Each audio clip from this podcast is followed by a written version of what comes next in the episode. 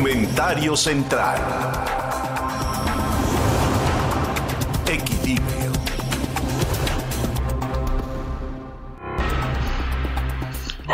La, la, esencia y espíritu de este programa, aquí en Central FM, Equilibrio, es tratar de ver a las noticias del mundo y darles un contexto para que de ellas aprendamos y que también con esta experiencia podamos tener una idea y una proyección y una opinión de lo que puede y debe pasar en nuestro país o de lo que no puede y no debe permitirse en nuestro país. Yo pienso que las lecciones que hemos aprendido de lo último que se ha dado en un amago abierto directo a la democracia en los Estados Unidos es un elemento aleccionador para México, porque nos permite ver lo que puede llevar el populismo al extremo. ¿Qué afinidad hay entre, hay entre el, el, gobierno del presidente López Obrador y el gobierno del presidente Trump? Bueno, son, son, digamos, las antípodas. Uno se va para un lado, el otro se va para el otro.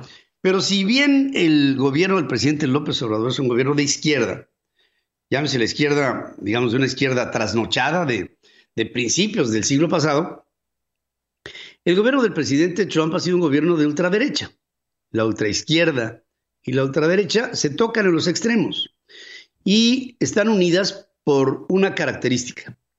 Tanto la izquierda hiperizquierda de López Obrador como la hiperderecha de, de Trump están ligadas por, aparte de los extremos, por el populismo. Esta idea de hacer sentir y prometer lo imposible ante una sociedad que se concibe como idiota, que le cree a los presidentes, tanto uno como el otro. Estamos no solamente experimentando lo que fue este amago el pasado miércoles al corazón mismo de la representatividad ciudadana en los Estados Unidos en el Capitolio, con un grupo de vándalos que entraron convencidos, porque aquí había un convencimiento de que las elecciones habían sido un fraude en los Estados Unidos. Y que todo esto que repitió consistentemente el presidente Trump, miren los votos que estaban ahí tirados abajo en un charco y miren los votos que fueron manipulados y hubo votos de muertos y todas estas cosas que pues en el fondo tenían una sola idea y la idea era el llevar al extremo la defensa de lo que aparentemente para todos los que percibían esto como una verdad, era un atentado en contra de la democracia. Y entonces no solamente se sintieron derrotados cuando vino la decisión final del colegio electoral de ratificar el triunfo del otro, de Joe Biden, sino que se sintieron robados. Y entonces tomaron a orgullo el haber llevado acciones vandálicas hasta el mismísimo Capitolio. Y con esto viene para donde te muevas un deterioro a la democracia en un país lleno de defectos, pero también con algunas cualidades. Una de ellas es la de tratar, por lo menos en apariencia política, de sostener un proceso de democracia que creo ha funcionado por muchos años y ha dado, entre otros, como resultado, el que Estados Unidos se haya convertido en la principal potencia del mundo, llámese como se llame, es una hegemonía. Dice Lorenzo Córdoba, el presidente nacional del Instituto Nacional Electoral, que hay que ver la elección de los Estados Unidos, porque lo que está pasando en México pudiera llevarnos a una tentación similar. ¿Bajo qué idea? Bajo la idea de lo que aquí en México se está dando, este hipercontrol sobre todo lo que se mueve y que en algún momento se hiciera un esfuerzo por federalizar las decisiones del país, es decir, por difundirlas y, y, diseminarlas en toda la República Mexicana, ahora viene un proceso de concentración. No nos olvidemos de lo que pasó al principio de la administración de López Obrador. Dentro de sus primeras tonterías, el presidente López Obrador dijo que iba a poner las diferentes secretarías de Estado en otros puntos de la República Mexicana para distribuir el poder. a la Secretaría de Educación Pública le iba a poner en Puebla, a la Secretaría de Agricultura y Ganadería le iba a poner en Sonora, y así, diferentes dependencias, en Tlaxcala iba a poner otra secretaría, en Guerrero a otra secretaría, y así sucesivamente. ¿Qué pasó? Pues no pasó simplemente nada, pero todo se le perdona al presidente López Obrador cuando, cuando dice que ya se acabó el guachicol, cuando no se ha acabado, y cuando dice que es transparente, cuando es opaco, o cuando dice que es honesto, cuando es totalmente deshonesto con las asignaciones directas que se dan dentro de su estructura de gasto y que extingue fideicomisos, atenta en contra de inversiones privadas, decide a través del pueblo sabio la, posibilidad o imposibilidad de que proyectos en donde se ha invertido una carretada de dinero acaben en la nada, impone obras que son inviables. Y así la cadena de hechos lleva hasta el día de hoy, cuando ahora el presidente lo que quiere es disolver los órganos autónomos como el INAI o como el IFT, el Instituto Federal de Telecomunicaciones, para llevarlos a su control. Y a partir de ellos tomar decisiones.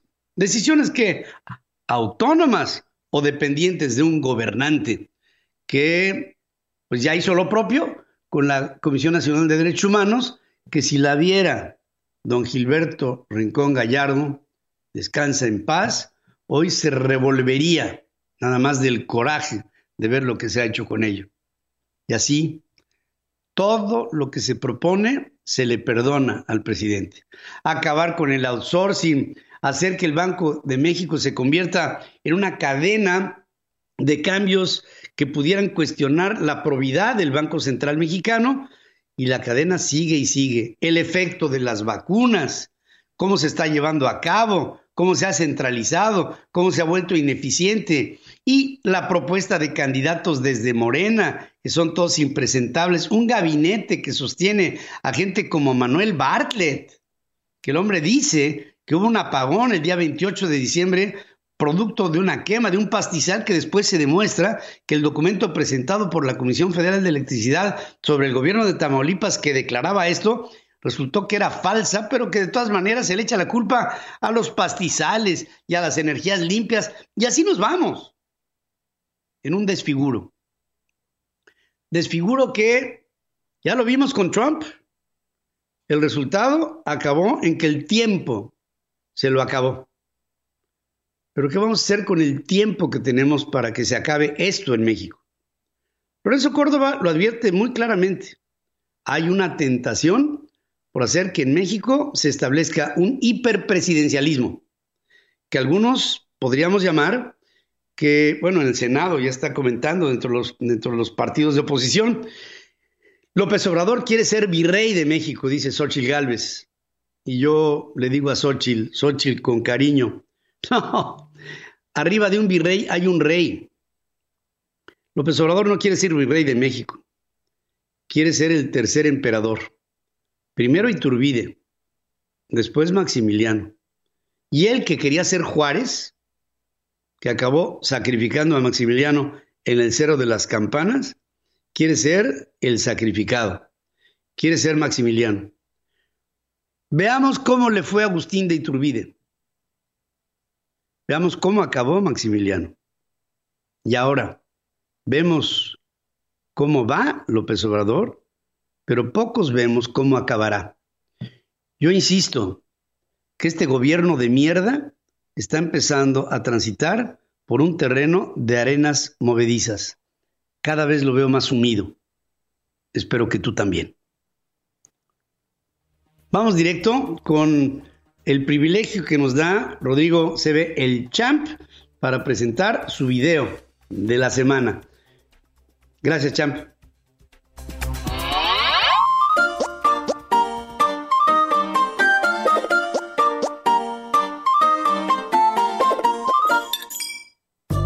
No tengo nada que ocultar.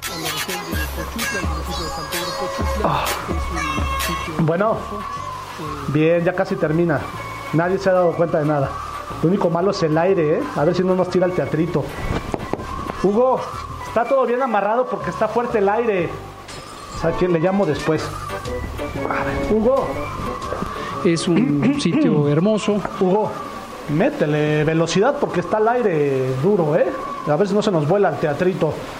Órale, espérate, pues, agárrense. Esto no había ocurrido. Agárrense, porque está fuerte esto, creo ¿eh? que esto no había ocurrido. Hugo, pues, Creo que también. esto no había ocurrido. Espero que no cambie en 2021. Oye, qué grande está la casa de tu tía, ¿eh? a las personas que nos acompañan en la radio, estaban tratando de hacer sentir que el señor López Gatel estaba en la mañanera o, haciendo su reporte desde la capital de la República Mexicana, pero de repente se les empieza a ir la escenografía y resulta que sale un letrero que dice Cipolite y al, fondo el mar. Y entonces el champ dice, oye, qué grande está la casa de tu tía. Resulta que el tipo es un fake completo, ¿no? Por supuesto que el señor López Gatel ahora le dieron aire y lo mandaron a Buenos Aires para ver si eso le refresca a el señor López Gatel su imagen y a nosotros con la idea de que no esté en México, por lo menos se nos olvide que es el subsecretario encargado de la vacunación, de la pandemia y de toda esta serie de políticas erráticas que hacen de López Gatel un criminal en funciones. Para que tengas el dato. En Central FM. Equilibrio. Bueno, para que tengas el dato, fíjense que esto es muy importante lo que les voy a decir. Mediante un ensamble de pequeños chips en superficies programables, investigadores de la Universidad de Princeton han creado una banda de comunicaciones que aumentará dramáticamente los datos transmitibles en redes inalámbricas. Se trata de una meta superficie que permite controlar transmisiones en banda de telehercios, que es un rango de frecuencia ubicado entre las microondas y la luz infrarroja, capaz de llevar cargas de datos superiores a las basadas en la radio. Un sistema de esta naturaleza, ¿qué es lo que va a permitir? Bueno, eh, estaba basada la transmisión de la 5G en la banda ancha existente, pero ahora hay una nueva banda ancha que se está haciendo con telehercios y que está, está surtiendo a través de una superficie programable la posibilidad de aumentar el rango de la banda ancha. Se trata de una meta superficie que permite controlar transmisiones en banda de estos telehercios en un rango en donde el sistema de esta naturaleza permitirá a la red 5G, que va a operar hasta 100 veces con mayor velocidad que la 4G, tener condiciones para satisfacer la demanda de ancho de banda requerida. Esto, aparte de que va a ser una nueva aplicabilidad para la recepción, pues vamos a necesitar nuevos receptores. Otra vez va a tener que evolucionar el proceso de cableado, de, aparatos receptores, para que, para que se pueda captar la velocidad no, no nueva, que va a salir en el mercado con esta superficie que podrá permitir, que permitirá el que haya una mayor emisión de datos. Y por ello, lo que sale en, en supercapacidad tiene que ser captado por lo que recibe esa supercapacidad. Ante requerimientos como los automóviles autónomos y la realidad aumentada, la banda de telehercios es una oportunidad para que ingenieros que trabajen para aumentar la velocidad de transmisión de información tengan hoy un elemento confiable, seguro, barato, para que la 5G dé pauta a lo que viene, que será la siguiente generación, la 6G, que por cierto ya se ha desarrollado en Japón y en China, para que tengas el dato. Para que tengas el dato, científicos del Centro de Investigación de Baterías, de la Universidad de Münster desarrollaron una nueva química para baterías de zinc aire que ha logrado superar a la inestabilidad química que caracteriza a los acumuladores. Este nuevo esquema se basa en un innovador electrolito acuoso no alcalino que consigue un alto rendimiento, seguridad, sustentabilidad y al mismo tiempo rentabilidad, siendo una atractiva tecnología para el futuro. Esta batería zinc aire tiene un aumento en la, densidad de la energía que una vez que esté en el mercado será competencia de las baterías de litio, es decir, otra vez para adelante. Actualmente dominantes, pero con mayores estándares de sostenibilidad, de seguridad y de bajo costo. Con esta forma de zinc aire. Participan también en este desarrollo investigadores de las universidades de Fudan, en Shanghái, y de la Ciencia y Tecnología de Wuhan, así como del Laboratorio del Ejército de los Estados Unidos en este nuevo, acuérdense, baterías de zinc aire. Serán la siguiente generación de baterías. Y esto es una buena y una mala noticia. Buena porque tendremos baterías mejores y más baratas. Y, y recargables en menos tiempo, conservando por más tiempo la, la carga que tienen. Malo porque se brinca litio y tenemos enormes yacimientos de litio en México, que de alguna suerte serán aprovechables, pero con esta presencia del zinc habrá que empezar a buscar zinc por todas partes. Para que tengas el dato. Para que tengas el dato, la Agencia Espacial Europea publicó un mosaico de 366 imágenes del Sol correspondientes a cada uno de los días del 2020. Todas tomadas a través del Proba 2, un satélite que monitorea permanentemente la actividad de nuestra estrella. Las imágenes se captaron con una cámara SWAP que opera en longitudes de onda ultravioleta extremas para poder capturar la atmósfera turbulenta de nuestro astro rey a temperaturas de alrededor de un millón de grados Celsius. En los cuadros del 21 de junio y del 14 de diciembre se aprecian eclipses solares parciales desde el ángulo de observación del satélite Proba 2, siendo 2020 el inicio del ciclo 25 de actividad solar que tendrá una duración aproximada de 11 años. Las imágenes tomadas muestran que a principios del año pasado el Sol todavía mostraba niveles bajos de actividad, pero conforme fue avanzando el 2020, esta se ha venido incrementando y se podrá decir que durante los siguientes años, más de una década, 11 años, tendremos un Sol más caliente. Esta es una buena noticia para el señor López Gatel, ¿no? Ahora que se vaya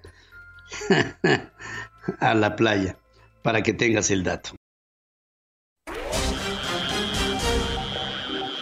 Hablemos de capital a capital. Con Pedro Biaggi. Y la capital de los Estados Unidos se ha convertido en un enorme botín lleno de sorpresas que no dejan de salir de este baúl así repleto de cosas que nunca antes en la historia de la democracia norteamericana se habían visto. Querido Pedro Viaggi, te saludo allá en donde te encuentras, justo en el, en el centro del caldero caliente. Efectivamente, Pedro, muy buenos días. Feliz viernes, aquí estoy, eh, lo más cerquita del infierno que se puede estar, Washington, D.C., definitivamente. Es viernes, llegó el fin de semana. Eh, y Pedro, ¿cómo estás tú? Yo con un enorme gusto de verte y estoy sorprendido. O sea, Viaggi, eh, el, Gloria, o sea, se estaba quemando el Congreso y estos, oye, la, la, la, ¿cómo se llama? La, la novia de Donald Trump, esta, esta Kimberly. Ajá, la novia de Junior. La periquera, digo, la puertorriqueña, digo, la, la, sí, esa, yo sé cuál es, sí. Esa, ya sé. Oye, me tocó conocerla el otro día en Carolina del Norte. Yo había conocido gente ambiciosa, pero esta se llevó el galardón, ¿eh? Esa está dispuesta a hacer cualquier cosa. Ten cuidado, Pedro, que son peligrosas esas. Lo que es, esto es lo que sea. Para el éxito, cualquier cosa. Viernes, Pedro, ¿sabe que Desafortunadamente, hay que decirlo porque nos toca. Eh, hoy se establece otro récord más en los Estados Unidos de la cantidad de muertos en las últimas 24 horas triste, es la realidad, son 4.033 muertos. Solo en las últimas 24 horas del COVID-19 la palabra del día es orar por otros y por supuesto que tenemos que conectarnos con lo divino y, y hay mucho sufrimiento. Es un país muy triste. Yo estoy, mira, de luto apropiadamente porque también la policía del Capitolio de los Estados Unidos confirmó la muerte de un policía que estaba en, lo que pasó, bueno, lo que pasó el pasado eh, antier, el policía Brian Signick, él tiene, él está en sus 40 años, desafortunadamente sabemos que lo que pasó en Washington DC, la palabra que se utiliza mucho es insurrección, pero no, fue un intento de golpe de Estado por blancos supremacistas, QAnon, como le dicen, y los Proud Boys todos instigados por el presidente de los Estados Unidos y su culto. O sea, el presidente no está loco, estaba de parranda, que no se haga, que eh, a la hora de la verdad le pusieron los huevos a peseta, dicen en mi pueblo. Pero Pedro, es viernes, no perdamos la tradición, me preparé muy bien para este gran evento, así que comencemos de una. Ahí está.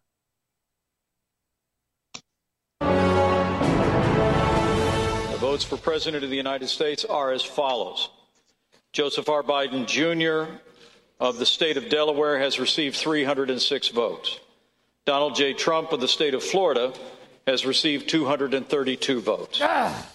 The whole number of electors appointed to vote for vice president of the United States is 500. Bad Mike, you are a bad, bad boy.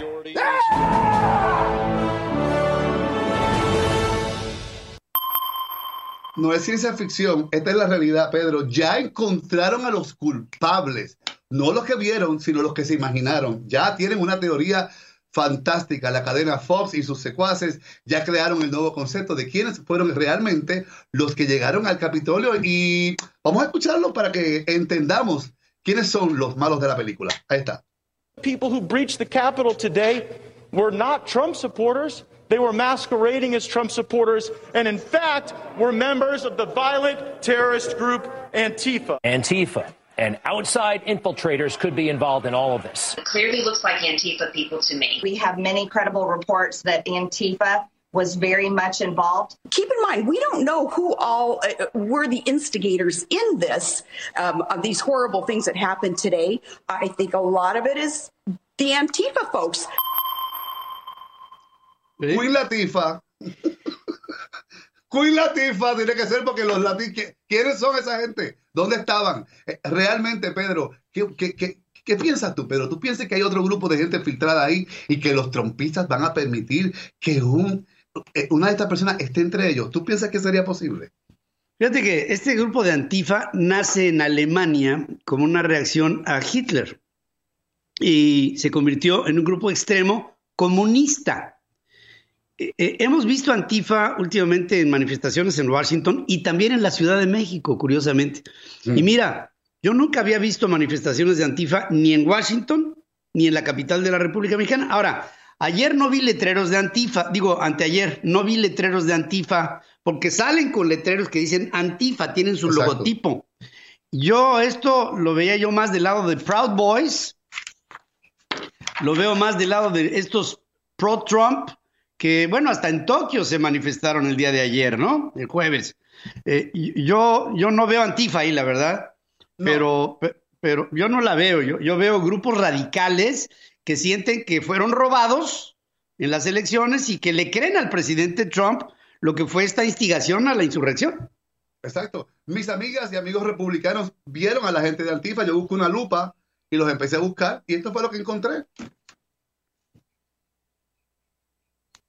A ver. America first! America first! America first! America first! I left her a note on her desk. It says, Nancy Big O is here, you bitch. Este, este, es el famoso hombre sentado en el, en el escritorio de Nancy Pelosi. Y viste que ahí no había ningún, no había ningún uniforme, ni, ni podía haber un miembro de Antifa porque ellos se hubieran encargado de eliminarlo. Por supuesto, porque ellos estaban, ¿qué estaban haciendo? Eliminando, quemando. No, por otro lado, la triste noticia es que Ashley Babbitt es una mujer de 35 años, veterana de la Fuerza Aérea. Eh, ella pasó por dos puertas, ella fue la primera de las primeras personas que entraron al Capitolio. Desafortunadamente, estas tomas que tengo ahora son muy fuertes. Si usted no puede aguantar la, imagen, eh, por favor le pido que tenga precaución, pues esta es la mujer que mata a la policía dentro del Capitolio cuando intenta pasar por la segunda puerta rumbo a la Cámara de Representantes. Aquí tenemos las imágenes. Ahí comienzan, eh, ahí la vemos en la ventana a la derecha, que es la primera que entra cuando rompen la ventana. Y aquí. Y ahí podemos ver eh, de una cómo es que le pegan el tiro la policía cuando intenta entrar por la segunda puerta. Eh, no había, no hay, no vemos a ningún, a ningún antifascista. Latifa no estaba ahí, no la encontramos nunca. La buscamos, la buscamos y la buscamos. el único loco o el único Queen Latifa que hay en todo esto se llama Donald Trump, que fue el que instigó, que fue el que motivó, que fue el que por meses se preparó y preparó a su gente para que tuvieran ese efecto en ese día. Y, y este es el momento cuando él específicamente les dice, vamos para allá, que yo voy con ustedes, que fue la tremenda tomada de pelo que les dio. Ahí está. We're going to walk down and I'll be there with you. And we're going to cheer on our brave senators and congressmen and women. And we're probably not going to be cheering so much for some of them. Because you'll never take back our country with weakness. You have to show strength and you have to be strong. Nunca nos van a quitar nuestro país porque tienes que ser fuerte, no puedes ser débil. Eh, vamos para allá, yo voy con ustedes. O sea, e e ese es el momento que define todo esto y, y, y, por qué ahora la enmienda número 25 está tan presente en la mente de tantas personas, como por ejemplo la señora Nancy Pelosi. Ahí está. I join the Senate Democratic leader in calling on the Vice President to remove this president by immediately invoking the 25th Amendment. If the Vice President and the Cabinet do not act, the Congress may be prepared to move forward with impeachment. ¿Qué te parece, Cholito? No, no, no. Oye, que sería el segundo impeachment, eso sí es histórico, ¿eh? Hmm. Segundo impeachment sería, en caso de que se le echara para adelante, en la historia de los Estados Unidos aplicado a un presidente. ¿Histórico o histérico? Cualquiera de las, las dos. Cualquiera de las dos. Cualquiera de las dos. Porque las dos aplican. El gobernador de Maryland, y es el presidente de los gobernadores republicanos de los Estados Unidos, también salió con el hacha en la mano. Ahí está. I think there's no question that America would be better off if uh, the president would uh, resign or be removed from office, and if Mike uh, Pence, Vice President of the United States, would uh, conduct a peaceful transition of power over the next 13 days until uh, President Biden is sworn in. I join the Senate Democratic leader in calling on the Vice President to remove this president by immediately invoking the 25th Amendment. O sea, If the Vice aquí, President and the Cabinet aquí vemos el republicano y la demócrata. No es cuestión de partidos, es que ya todo el mundo está harto de la loquera del presidente y los disparates que dice. El, gobernador de Maryland dice, eh, no hay pregunta. ¿Cuál es la pregunta? Que si lo sacan o lo, o lo remueven y que le pasen el poder al vicepresidente, que es exactamente lo que quiere decir la enmienda número 25. Cuando pasan el poder y el otro zángano se puede ir a, eh, como con su propia agenda como la que tuvo Nixon en el momento que, bueno, chao, para afuera, para la calle. Ahora, después de todo esto, después que él vio la presión de parte de toda la gente que dijo que el tipo que está, le dijeron loco, imagínate un narcisista que le digan loco, se vuelve loco. Entonces rápido, eh, eh, bajo presión, salió a hablar y finalmente concedió la presidencia de los Estados Unidos. Ahí está. A new administration will be inaugurated on January 20th. My focus now turns to ensuring a smooth, orderly, and seamless transition of power. Papi, too late, too late. Llegaste muy tarde a la fiesta, ya, ya, ya no hay forma de darle para atrás. Salió con un libreto muy formal, muy organizado, muy articulado, muy intelectual, que obviamente no lo escribió él porque no puede escribir dos palabras. Y como lo, y, y como lo recitó, era como un poema que, un mal poema. Eh, ahí nos dijo lo que nos dijo, pero para, para variar, nos mintió enormemente. Ahí está. Like all Americans, I am outraged by the violence, lawlessness, and mayhem. I immediately deployed the National Guard and federal law enforcement to secure the building and expel the intruders. En Guánica le dicen embustero, mentiroso, lleva y trae, lenguilario. ¿Qué tú hablas? ¿Cómo es posible que él dice que llamó a la Guardia Nacional inmediatamente para proteger el edificio y a las personas que estaban ahí? La prueba ya está, se sabe que estabas viendo televisión, que tenías el control remoto en la mano así, viendo y disfrutando de todo eso. Y fue por la presión que le pusieron, que le dijeron, te vas a poner, estás en problemas legales si no haces algo ahora mismo. Tú vas a tener los problemas. Entonces él ahí reaccionó y va y salió a decir el disparate y la gran mentira. Por eso, Pedro, eh, esto es una guerra avisada. Eh, lo sabíamos, lo sabía el intelectual, el inteligente, el político, el que brega con todo esto, lo sabía desde hace cuatro años y, por ejemplo, un botón. He's not qualified to be president. Unfit to be president. Unfit to be commander in chief. The Des Moines Register writing that Trump is, quote, not only unfit to hold office, but unfit to stand on the same stage as his Republican opponent. I say not in a braggadocious way. I've made billions and billions of dollars. I made a tremendous amount of money. I'm really rich. I have a great temperament. They love me anyway. I don't have to do this. I've done an amazing job. I was born with a certain intellect. God helped me by giving me a certain brain. el inteligente, el fabuloso, el increíble, el único presidente de los Estados Unidos, el señor Donald Trump. Pedro Ferriz de Con, esto es lo que tengo en el día de hoy. Toda esta información vive en Central FM Online y te invito a que me sigas a través de Pedro Viaggi Show. Para ti y para todos un excelente fin de semana y todas las bendiciones del mundo. Muchas gracias. Gracias, querido amigo. Que tengas un buen fin de semana en Washington. Gracias. México es impresionante, es cultura y mucho más. Vamos a descubrir los rincones de nuestro país en Caminando Ando con Jafet Gallardo.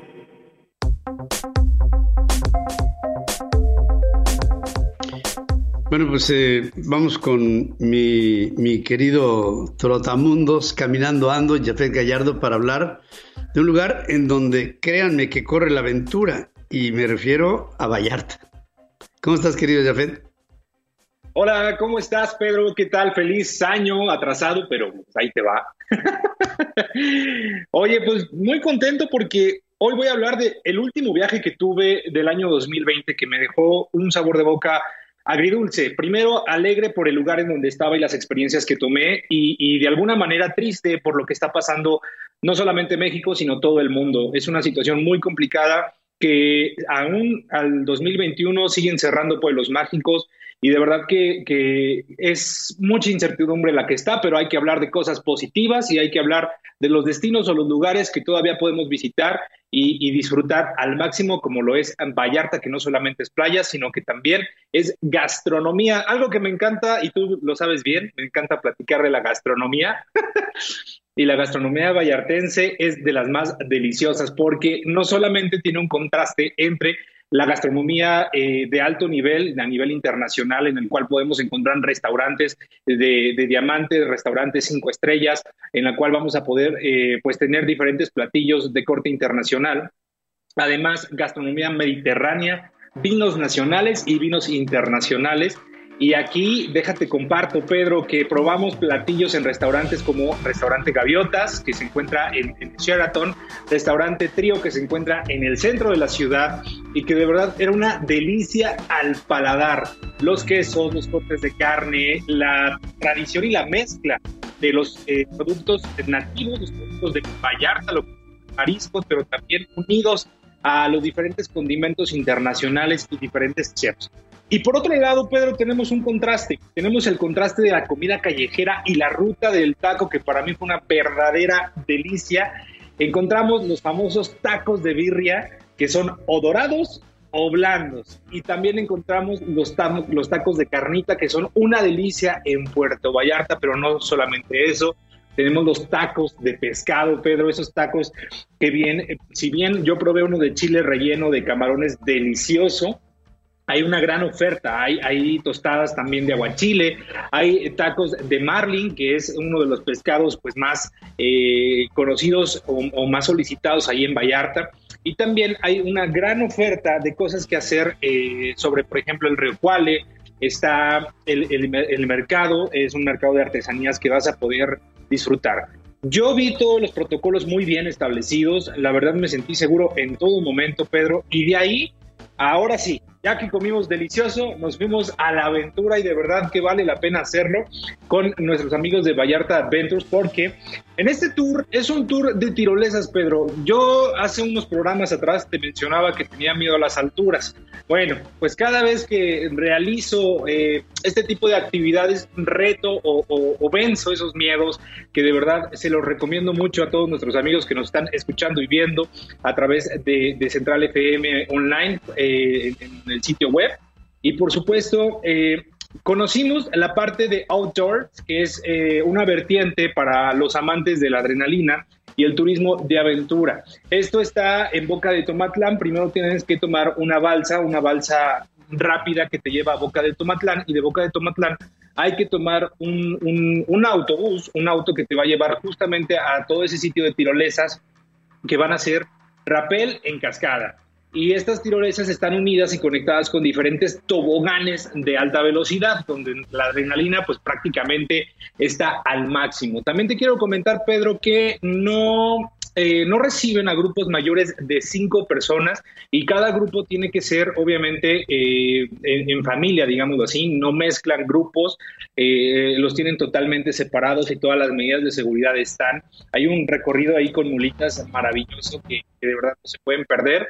Y bueno, pues para finalizar esta aventura en Vallarta de este viernes, Pedro, el nado con delfines y el avistamiento de delfines a, mar, ¿no? Mar abierto, que es una verdadera delicia, porque los puedes ver, los puedes eh, disfrutar en total libertad, puedes nadar con ellos, puedes conocer un poquito más acerca de lo que comen, de cómo se, va llevando a cabo este comportamiento de los delfines con los humanos y que hoy en día ya inclusive tienen eh, ubicados perfectamente a ciertos delfines que son los que tú puedes ver y observar en mar abierto y nadar con ellos, imagínate, es terapéutico, es de verdad un, montón de sentimientos que yo se los recomiendo al 100% a nuestros amigos, es ver y estar en contacto con la naturaleza al 100%.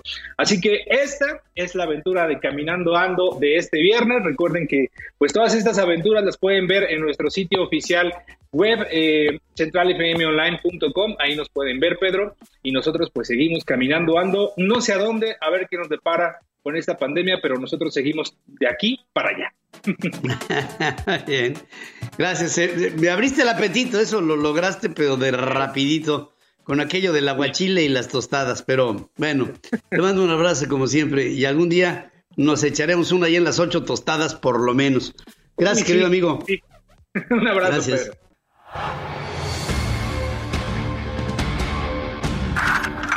La humanidad también sueña en colectivo. Hablemos de cine con Ricardo Colorado. Ya que estamos viviendo noticias apocalípticas, pues ¿qué les parece si entramos al cine apocalíptico? Y como siempre, Ricardo Colorado, mi grandotote, ya te veo y de veras que hasta me alegra el espíritu y el pensamiento el ver a mi querido amigo. ¿Cómo estás? Alégrate porque yo también estoy contento de verte, Pedro. Es mutuo, te saludo, te abrazo a ti, a todo nuestro auditorio. Feliz año conectando con todos ustedes, contento y emocionado, Pedro, de estar, pues ya digamos, vivos, ¿no? Con salud, bien y de buenas y sobre todo con ánimo, Pedro, porque hay que estar con el espíritu elevado. Hoy es viernes, vamos a hablar de cine y hay una, hay una nota, Pedro, que quiero compartir contigo. Fíjate, a ver, dime tú qué opinas. Estamos empezando, Pedro, el año y mira, no han pasado ni los primeros 10 días del 2021 y estamos frente a desastres climáticos, expansión de la pandemia, vacunas piratas, amenazas terroristas en los Estados Unidos, Irán ha comenzado a enriquecer uranio. Y bueno, esta toma del Congreso en Washington el pasado miércoles 6 de enero queda grabada como sin duda una fecha eh, negra en los días más oscuros de la política estadounidense. Hace poco, Pedro, eh, la cadena de televisión CNN da a conocer una nota que me parece simpática. Mira, después de 30 temporadas y más de 678 episodios, los Simpson han logrado criticar de una forma muy ácida y con un sarcasmo muy único una variedad de aspectos de la sociedad norteamericana y del mundo. Pero también han conseguido vaticinar varios fenómenos de la vida real eh, en un hecho que hace alusión a varios episodios que nos han tocado ya vivir, ¿no? Uno de ellos es la victoria de Donald Trump en las elecciones presidenciales y este fue un episodio del año 2000 en el que Lisa Simpson habla de cómo Trump es presidente. Pero esta no es la única vez en que Matt Groening, el creador de Los Simpsons, consigue realmente profetizar ¿no? eventos del futuro. Eh, hay una lista muy interesante que dan a conocer los cibernautas y los fans de esta serie, eh, en la cual podemos afirmar que son muchísimas las coincidencias. Mira, uno es el ataque de los Tigres de Cypher and Roder en Las Vegas, el otro es las eh, videollamadas y los relojes inteligentes en un episodio de 1990, eh, los lentes de realidad virtual, el brote del ébola, los escándalos de corrupción en la FIFA, la lesión de Neymar en el Mundial del 2014 y el show de Lady Gaga en el Super Bowl del 2017 son algunas de las escenas que los Simpson han vaticinado con mucha antelación. Pero lo que me llamó la atención, Pedro, es eh, un video que me hicieron llegar esta semana donde de manera certera se predice la toma del Congreso durante el mandato del presidente Trump. Y aquí me detengo porque lo que vimos este pasado 6 de enero supera la ficción de los Simpsons. Y si hablamos de predicciones catastróficas y apocalípticas, eh, hay tres cintas, Pedro, que se ambientan en este 2021. Eh, una de ellas se filmó hace 42 años, aprox, eh, en 1979. Es Mad Max, es la cinta del director George Miller. Y esta es una cinta que habla de un mundo, claro, apocalíptico, postnuclear, eh, donde la radiación afecta a toda la humanidad. Pero hay un par de situaciones que me llaman la atención. Se habla ya de la escasez del agua, del cambio climático y de un mundo en conflicto. Eh, llama la atención porque, como tú bien sabes, eh, en este año estamos abriendo ya con el agua como un bien preciado que ya cotiza en el mercado a futuro en las bolsas, ¿no? Y todo esto tiene que ver de cómo la ficción se torna realidad. Y aquí lo hemos dicho muchísimas veces. Otra cinta es la de Johnny Meone, es de Robert Langon de 1995. Esta cinta la protagoniza Keanu Reeves y habla básicamente de dos cosas que me llaman mucho la atención. De cómo Asia toma un papel preponderante en el rol económico del mundo y el surgimiento de la inteligencia artificial. Y otra cinta eh, lleva por nombre es Un lugar en el silencio, también está ambientada en el 2021 y habla de la existencia de una legión de ángeles oscuros que resultan eh, analógicos o muy similares a lo que estamos viviendo porque afectan a un núcleo familiar eh, y se habla también de una pandemia, ¿no? estas son similitudes de las películas que se ambientan en el 2021 que vaticinan, ¿no? Lo que estamos viviendo pero lo que me llama mucho la atención es cómo al final del día, Pedro, eh, somos lo que creemos y creamos lo que somos. Qué barbaridad. Fíjate que esa visión a través del cinematógrafo de Odisea en el Espacio 2001, te hablo así como un principio de aquellas máquinas, la HAL, ¿te acuerdas? Que son las letras siguientes a IBM y que hablaba, hablaba hablaba y tomaba decisiones por las personas, ya empezaban a hablar de una inteligencia artificial con Arthur Clarke como uno de los autores, junto con, con H.G. Wells, con Isaac Asimov, con todos estos hombres de, de la ciencia ficción que del pasado se convirtió en la ciencia del presente y seguramente mucho de lo que será el futuro de lo que hoy estamos viendo, viviendo, gozando y sufriendo. Este, en este mundo de, previsión. A mí me encanta eh, estas, estas, estas obras cinematográficas que abordan al futuro de una manera precisa, asertiva, y no es así al azar, dando palos de ciego, no, es con datos que parten de la ciencia y que se proyectan con una enorme interés. Stanley Kubrick, eh, Clockwork Orange, ¿te acuerdas de la lanza, la naranja mecánica? Mecánica, claro. Pues oye, parecían este Parecían escenas este, imposibles que cada vez más... Y ahorita ya se ven superadas por la realidad, ¿no? Sí. ¿Sabes de cuál me acuerdo? Soylent Green. ¿Te acuerdas de aquella, aquella obra en donde tomaban eh, elementos triturados de humanos para hacer las proteínas? Sí. Fíjate, se llamaba... este mismo... Perdón, pero... Sí, se llamaba Cuando el destino nos alcance. Nada más te, te pongo el dato en español que me lo pasa aquí Rafa Hernández. Está buenísima. Y fíjate que esa premisa la toma Matrix, ¿no? En su, primera, en su primera saga, en su primera cinta, de cómo se alimentan después las máquinas de inteligencia artificial de los seres humanos, ¿no?